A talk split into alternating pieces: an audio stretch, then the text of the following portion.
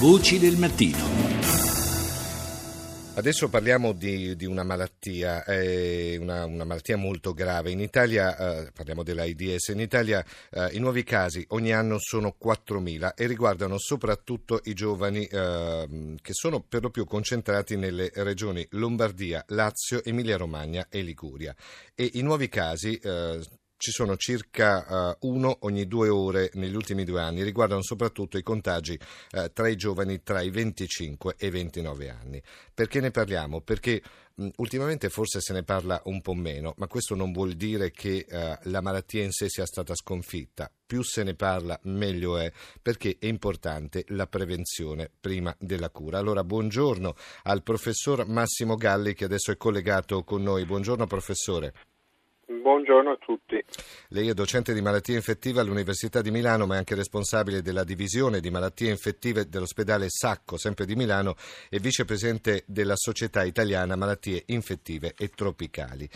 I dati che emergono anche dalla, i dati che monitorano insomma la, il, i contagi in Italia sono parecchio preoccupanti e questo ci fa capire, professore, che forse si è abbassata un po' la guardia, è così? Direi che la guardia è abbassata da diversi anni dal punto di vista della prevenzione, anche se in realtà eh, i dati eh, per quanto riguarda le nuove infezioni eh, sono eh, dati che riguardano una fascia di età un po' più adulta di quella eh, che eh, lei prima mi sì, ha... Sì, io ho qua davanti dei dati, dice tra i 25 e i 29 anni, quindi invece l'età è più... Beh, in realtà il 32% del totale mm. delle nuove infezioni, che sono poco meno di 4.000, secondo i dati del 2014, riguarda ad essere del tutto franchi la fascia di età tra i 30 e i 39. Però sì. è una importante fetta di casi in uh, persone più giovani sì. e c'è il problema serio di una notevole ripresa dei casi di nuova infezione diagnosticati in giovani maschi che fanno sesso con maschi. Questo è un problema emergente che non riguarda soltanto l'Italia, ma un po' tutta l'Europa, voglio dire anche. Eh, Questo perché, professore, il fatto che c'è stato un momento in cui si parlava moltissimo della diffusione di questa malattia e all'improvviso invece è un po' calata l'attenzione anche dei grandi media e probabilmente nell'opinione pubblica generale è come se fosse passato uh, quel messaggio un po' criptato, strano, che la malattia in sé non è più così tanto pericolosa. Questo forse è l'errore più grave che si è fatto.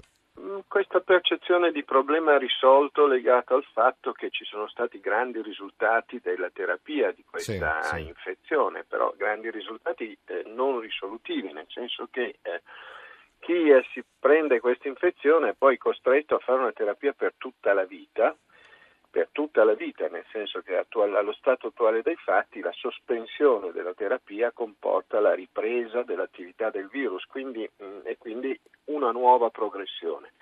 Il risultato fondamentale è stato che abbiamo eh, svuotato i nostri ospedali, le nostre corsie da questo punto di vista, le persone che hanno l'infezione da HIV mh, sempre meno sono costrette a terribili malattie in ospedali e sempre meno muoiono di sì, questa sì, malattia. Sì, Però il problema è che comunque resta una uh, malattia cronica che noi controlliamo, cui, su cui dobbiamo uh, mettere molte risorse umane e materiali e eh, su cui soprattutto le persone colpite eh, con cui devono convivere arrivano ad avere decisamente una buona qualità di vita, un ottimo reinserimento sociale anche eh, legato alla possibilità quindi di avere delle buone cure, ma è comunque una malattia che eh, segna la vita di una persona e la costringe a fare i conti con una patologia cronica. Inoltre c'è il fatto che eh, ovviamente eh, diventa fondamentale per tutti quanti noi partecipare a un movimento globale che eh, è volto a eh, tentare di fermarla in maniera definitiva questa malattia, di avere certo. Eh, eh, la possibilità di bloccarne l'ulteriore diffusione. Questo riguarda tutto il mondo e riguarda anche noi perché noi continuiamo ad avere appunto questi ormai fissi da diversi anni, questi 3.500-4.000 nuove diagnosi di infezione. E, e, probabilmente abbiamo altrettante nuove infezioni vere, perché le nuove diagnosi ovviamente possono riguardare anche un'infezione che ti sei preso dieci anni prima e che ti viene diagnosticata dieci anni dopo nel 2014, ma certo. nel 2014 probabilmente ci sono state circa 4.000 nuove infezioni intese proprio come infezioni avvenute nel 2014 e il dato è più o meno costante nel tempo.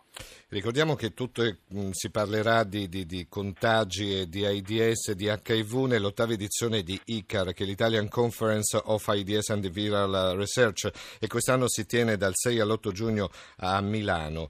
È un appuntamento questo molto importante perché c'è un confronto, diciamo, anche a livello internazionale di quelle che sono le nuove frontiere della ricerca, ma anche quella che è la prevenzione, professore, così?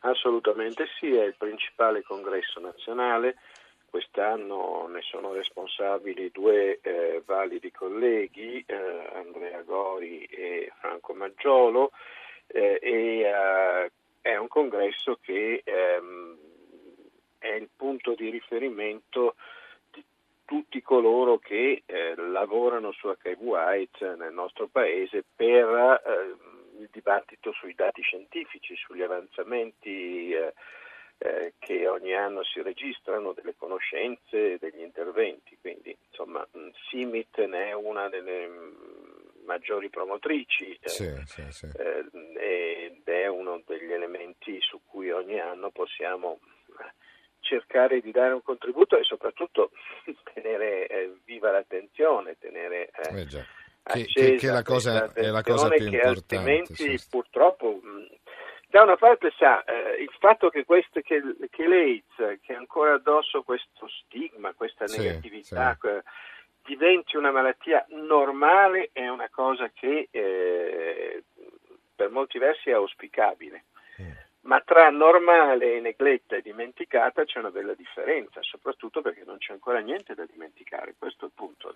Il problema è ancora qui con noi. Mm. E quindi bisogna tenere alta la guardia, non bisogna dimenticare che ci sono le forme di prevenzione, le prevenzioni vanno usate, siamo alle porte dell'estate, sappiamo che magari soprattutto le fasce più giovani in estate forse eh certo. in vacanza ci si lascia andare un po' di più, quindi comunque anche se ci si lascia andare, beh, le precauzioni ci sono, quindi utilizziamole perché comunque la malattia c'è, esiste, è grave e poi porta comunque ad avere un condizionamento nella vita, quindi non dimentichiamoci di guardare con molta attenzione a quelle che sono le malattie in generale.